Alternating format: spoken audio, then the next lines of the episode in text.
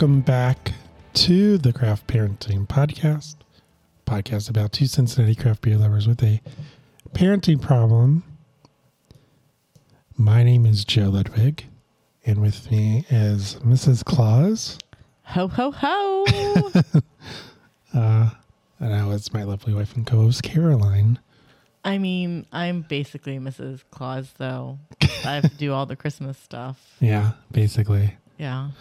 Um, so we are the Craft Parenting Podcast, the podcast about two Cincinnati craft beer lovers with a parenting problem. Um, our time is limited, so um, Right now, that parenting problem is napping, and Mm-hmm. the reason why I am so exhausted right now. yeah, stuff and things happened overnight that uh, made us lose sleep. And we don't need to get into details. No, we do not. but um, we are going to be continuing our journey, our beer vent journey, um, specifically the higher gravity beer vent uh, calendar journey. Um, and we are going to be talking about day 18. If you don't want to know what beer vent is, if you want to know what higher gravity is, go back through the, the RSS feed, through the. Uh, YouTube channel. the YouTube channel, and um, we have 19 other episodes dedicated to this. We've been posting every day.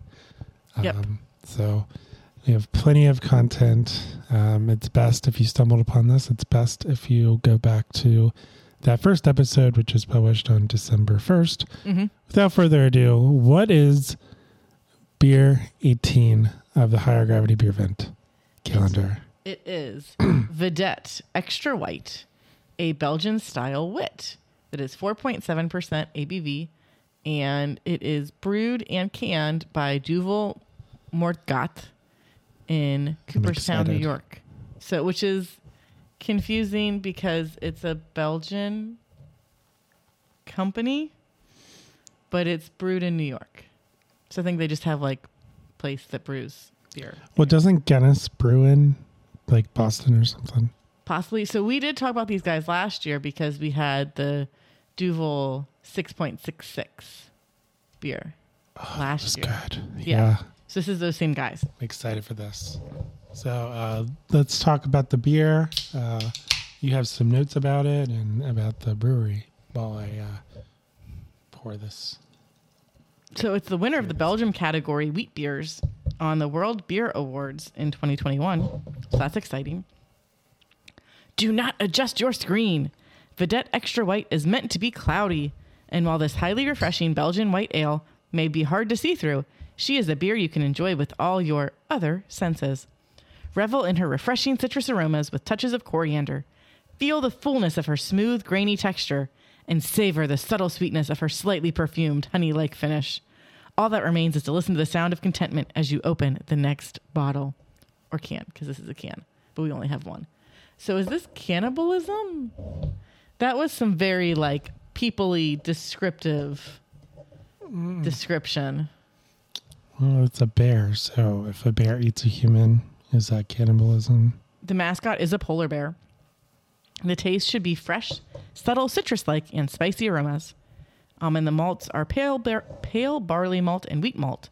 And the hops and spices are coriander and orange peel, Saaz, Saaz, Styrian Golding, and Hallertau Magnum.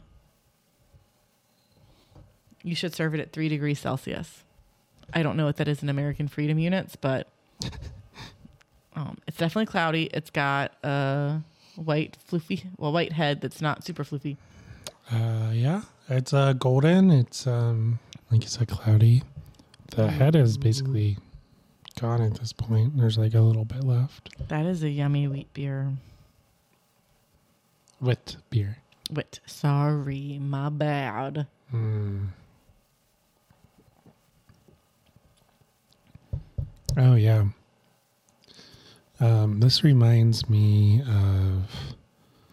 Oh yeah, there's a lot going on in this. Mm-hmm.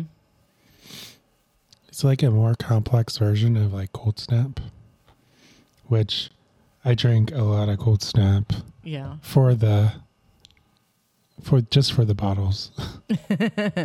uh, someone told me that Sam Adams had the best bottles for homebrew. I don't know if that's true, They but haven't let us down yet.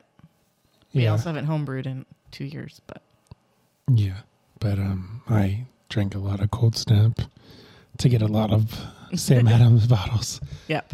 You you do the work when you when you homebrew. If you do it right, you do the work. You don't buy empty bottles. I mean, you could buy empty bottles, but then why are you transporting all of that air? Just have it filled with beer. And then you can drink the beer while you're brewing your beer. Yeah, And by the time you drink all of that beer, you'll be ready to bottle your beer.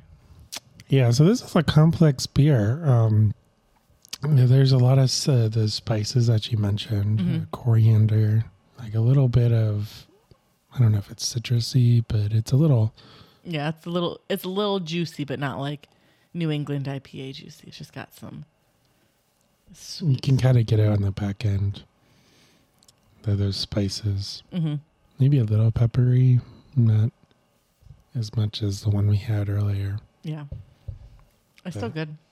It's uh, clean, it's refreshing. Um, yeah, I like it. I do too. I want I want more. I don't know what makes it extra white. I don't either. they didn't really say. Yeah, Um, but if I go to Oh my goodness, that lack of sleep is catching up with me. If I go to their Who We Are website, yeah. Let's uh, discuss who they are. yeah, so they've been around for 150 years. Um, so over four generations have been brewing at Duvel Moortgat. Um, I feel I don't remember how much we talked about the brewery itself last year. Um, so we can just talk about this a little bit about the brewery and then more about the specific beer. So they were started in 1871, and at the time they were just one of 4,000 breweries active in Belgium. At the turn of the century, so that'd be at the 19 at 1900. Mm-hmm. Um, and they tried to do some high fermentation beers, and they didn't have a lot of success with that. But they had a very loyal base, and they were able to make some beers well. And then it was actually semi cool. Um, in somewhere between 1918 and 1923, so during the First World War, they actually went over, or that'll be right after the First World War. Timelines. 1919, I think Yeah. it So ended. they went to Scotland where he encountered a lot of resistance from local brewers because he was trying to get some of their yeast because he was not happy with the yeast that he was using. Um, and eventually he was able to get his hands on a sample. And that yeast is from the same source they, that they, they still use that yeast today. So they may be Belgian, but they're using Scottish yeast. And then they actually changed their name in 1923 or no they they launched duvel in 1923 um, it was originally called victory ale. And then they they they described the beer as an echt duvel a real devil Hmm. um, which was slightly controversial at the time because everybody was very Catholic. And it's like, why are you calling something the devil? As it should be. But they, it should be what. Oh, you shouldn't call people the devil. yeah, like, Yeah. especially like that time, that was like a very, ah, thing to do. Um, but they changed their name in 1999 from Moortgat Brewery to Duvel Moortgat. So they cha- they actually changed their name in 1999 because the beer was so successful, and that's the beer that we had last year. Um, that's the Bell's Pills. In 1945 is when they created this beer. Um, originally, it was one of the many export beers, but in 1965 it was given the name Vedett, and it was initially founded mainly in a number of local pubs around the brewery. And in 2003, they gave it its own sales team and site, which is why I had to like super search to find what brewery this is actually tied to. Uh, Because it was just, here is the beer on the website, and that was it. so is it owned by Duvel then? hmm Or did It's- they uh, spin so- it off? I'd say it's probably similar to like garage beer, where garage beer came from Braxton, but now it is its own thing that is super tied to Braxton. I was actually gonna, you know, kind of compare it. That's what it sounds like. You're right. yeah. So, and they've had lots of generations be involved. um, I'm assuming that they brew it in the states because it's a lot easier that way, if possible. I didn't read through all of this because there's a lot. There's a lot of history. Um, yeah, because I mean they've been around for over 200 years. yeah, anything with you know, anything European, uh, Germany, Belgium, um, the wineries in France, they all have uh, probably a couple centuries worth of history if you go to the right place. There's Yeah. not many new uh, places. I'm sure there are new places that open, but um, most people, you know, they stick to what they know, and what they know is, you know, at this point, hundred plus years old. Yeah. So in It's just the 2000, nature of it. Yeah. In 2003 is when they opened up the American Brewery. In they increased their stake in Bellarmine um in Cooperstown. And then they started doing more stuff in the states. So, I mean that makes it a lot easier for import stuff because you don't necessarily have to call it import. Well, I mean, alcohol is something that is heavily regulated Mm-hmm. In the states, and um, like you said, it's probably a convenience thing. Um, probably a profit thing too. Yeah. It's probably more profitable to, you know, to brew it in the state versus getting taxed on it, importing it. Yeah. Oh, and I misspoke. They've been around for over 150 years. Somehow I thought that we had made it 50 years farther than we had. 1870 to 2023 was somehow 200 years. My brain is not mathing right now. Yeah, That is my defense. yeah. Um, what else do you want to say about this beer? It's very tasty. It's kind of I'm just to finish it very fast. yeah. It's middle of the road. It's not very heavy. Mm-hmm. Um, it's kind of light, This but it, it's super flavorful. yeah, it'd be great in the summer. I mean, it's great now too because we have um, central heating. I'm a little cold, which is why I'm wearing this cape. Also, the cape came in the mail today, and I was like, I should wear this. You have a whole dress dedicated to Santa. I do now. Yeah. Um, but no, I walked past Joe while I was wearing this to come downstairs. And then Joe came around the corner downstairs and he's like, What are you wearing? And then just bursts out and giggles. and I'm like, I walked by you. You saw this. I was a little busy mm-hmm. doing stuff. I'm always doing things and stuff. Hey, but are you making bread from scratch No, with a bread machine that you stole from your father in law's garage? he's very vocal about that. He is. He is very. So we've made. So I, I, I commandeered a bread machine mm-hmm. less than a week ago. I've been threatening to take it for a while, but now he's super not mobile, so he can't. He really can't do anything about it now, anyway. And he's had the thing for like six months and hasn't touched it. He's mobile. Yeah. He should be mobile. He had hip surgery So for the second time yeah. So he. in like six weeks. It's ridiculous. He's got a long road to recovery ahead of him. But this bread machine's been sitting in his garage, and he keeps talking about we, when he took it. I'm like, it's better off in my house than your house, because you're not going to make bread with this. And he's like, I totally am. I got all these recipes. I'm going to make bread with it. What recipes does he have? I don't know. We have to find them. He won't give them to you. He doesn't know where he put them. He's pretty sure they're in the garage, but he can't super get into the garage without help. So I tried to find them. I didn't super dig through stuff though because I didn't want to die. Unlike a pile of stuff falling on top of me. Oh my god. A little bit of an over dramatization, but not entirely in some parts of that garage now. She's not. You're not super wrong. So I commandeered the bread machine on Wednesday Yeah. along with, or was that, yeah, on Wednesday, I commandeered the bread machine and I started Googling recipes because there wasn't a lot of, there wasn't anything that came with the bread machine other than the original box that it came in. And so I, on Friday, I was like, hey, if you give me your father's recipes, I will give you a loaf of bread. And he's like, Well, yeah, you can have that bread machine that's in the garage. I'm not doing anything with it. And I'm like, Yeah, I took that thing on Wednesday. Like, I already have it. I just need the recipes.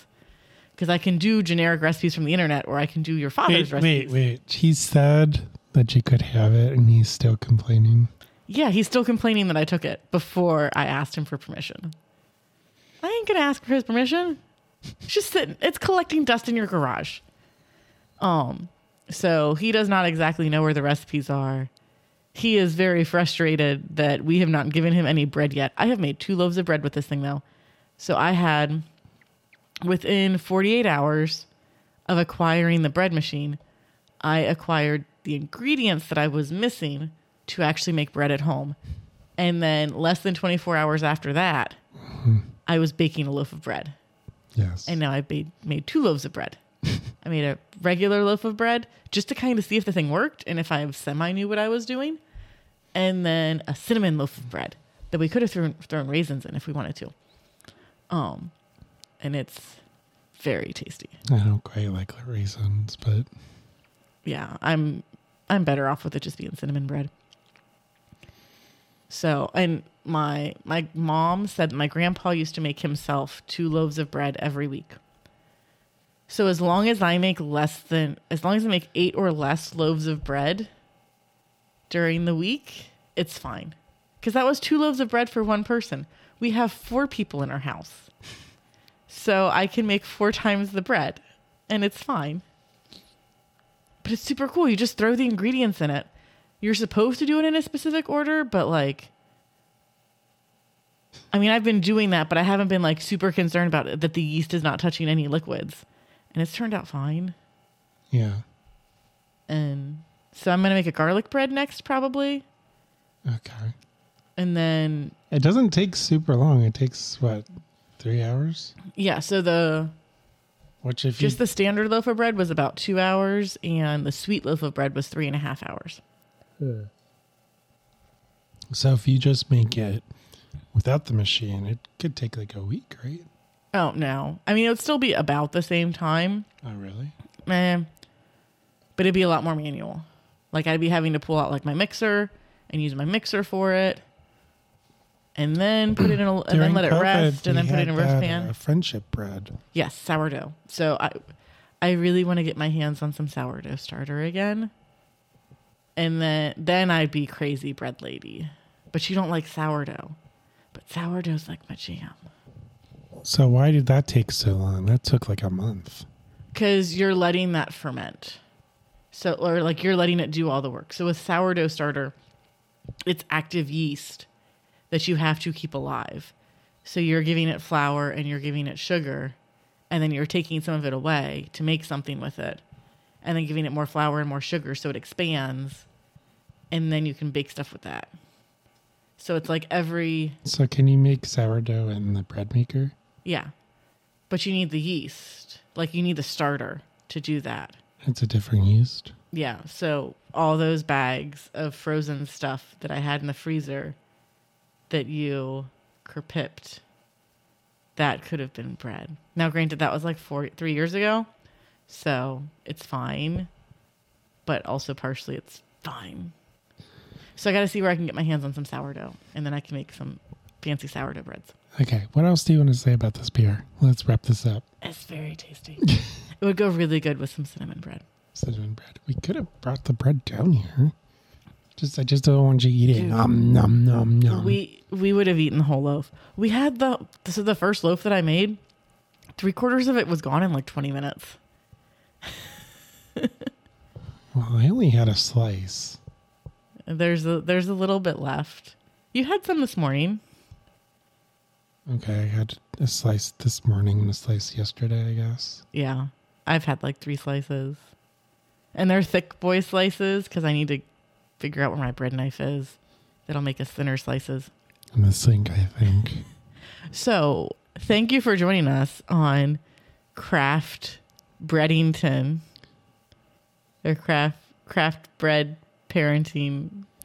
Beer is uh, very related to bread. It is. I mean, it's it's it's a totally different kind of yeast, Yeah. but like the yeast is It smells like bread. Yeah. Like when I had um when I was just like around my dad growing up and he was like if he had a beer and I could smell the beer, mhm. to me it smelled like a stale pretzel. yeah.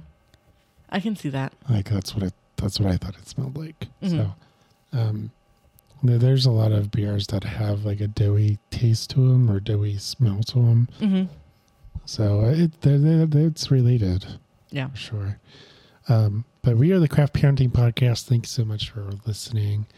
Uh, we are on all the social media platforms like, follow, subscribe.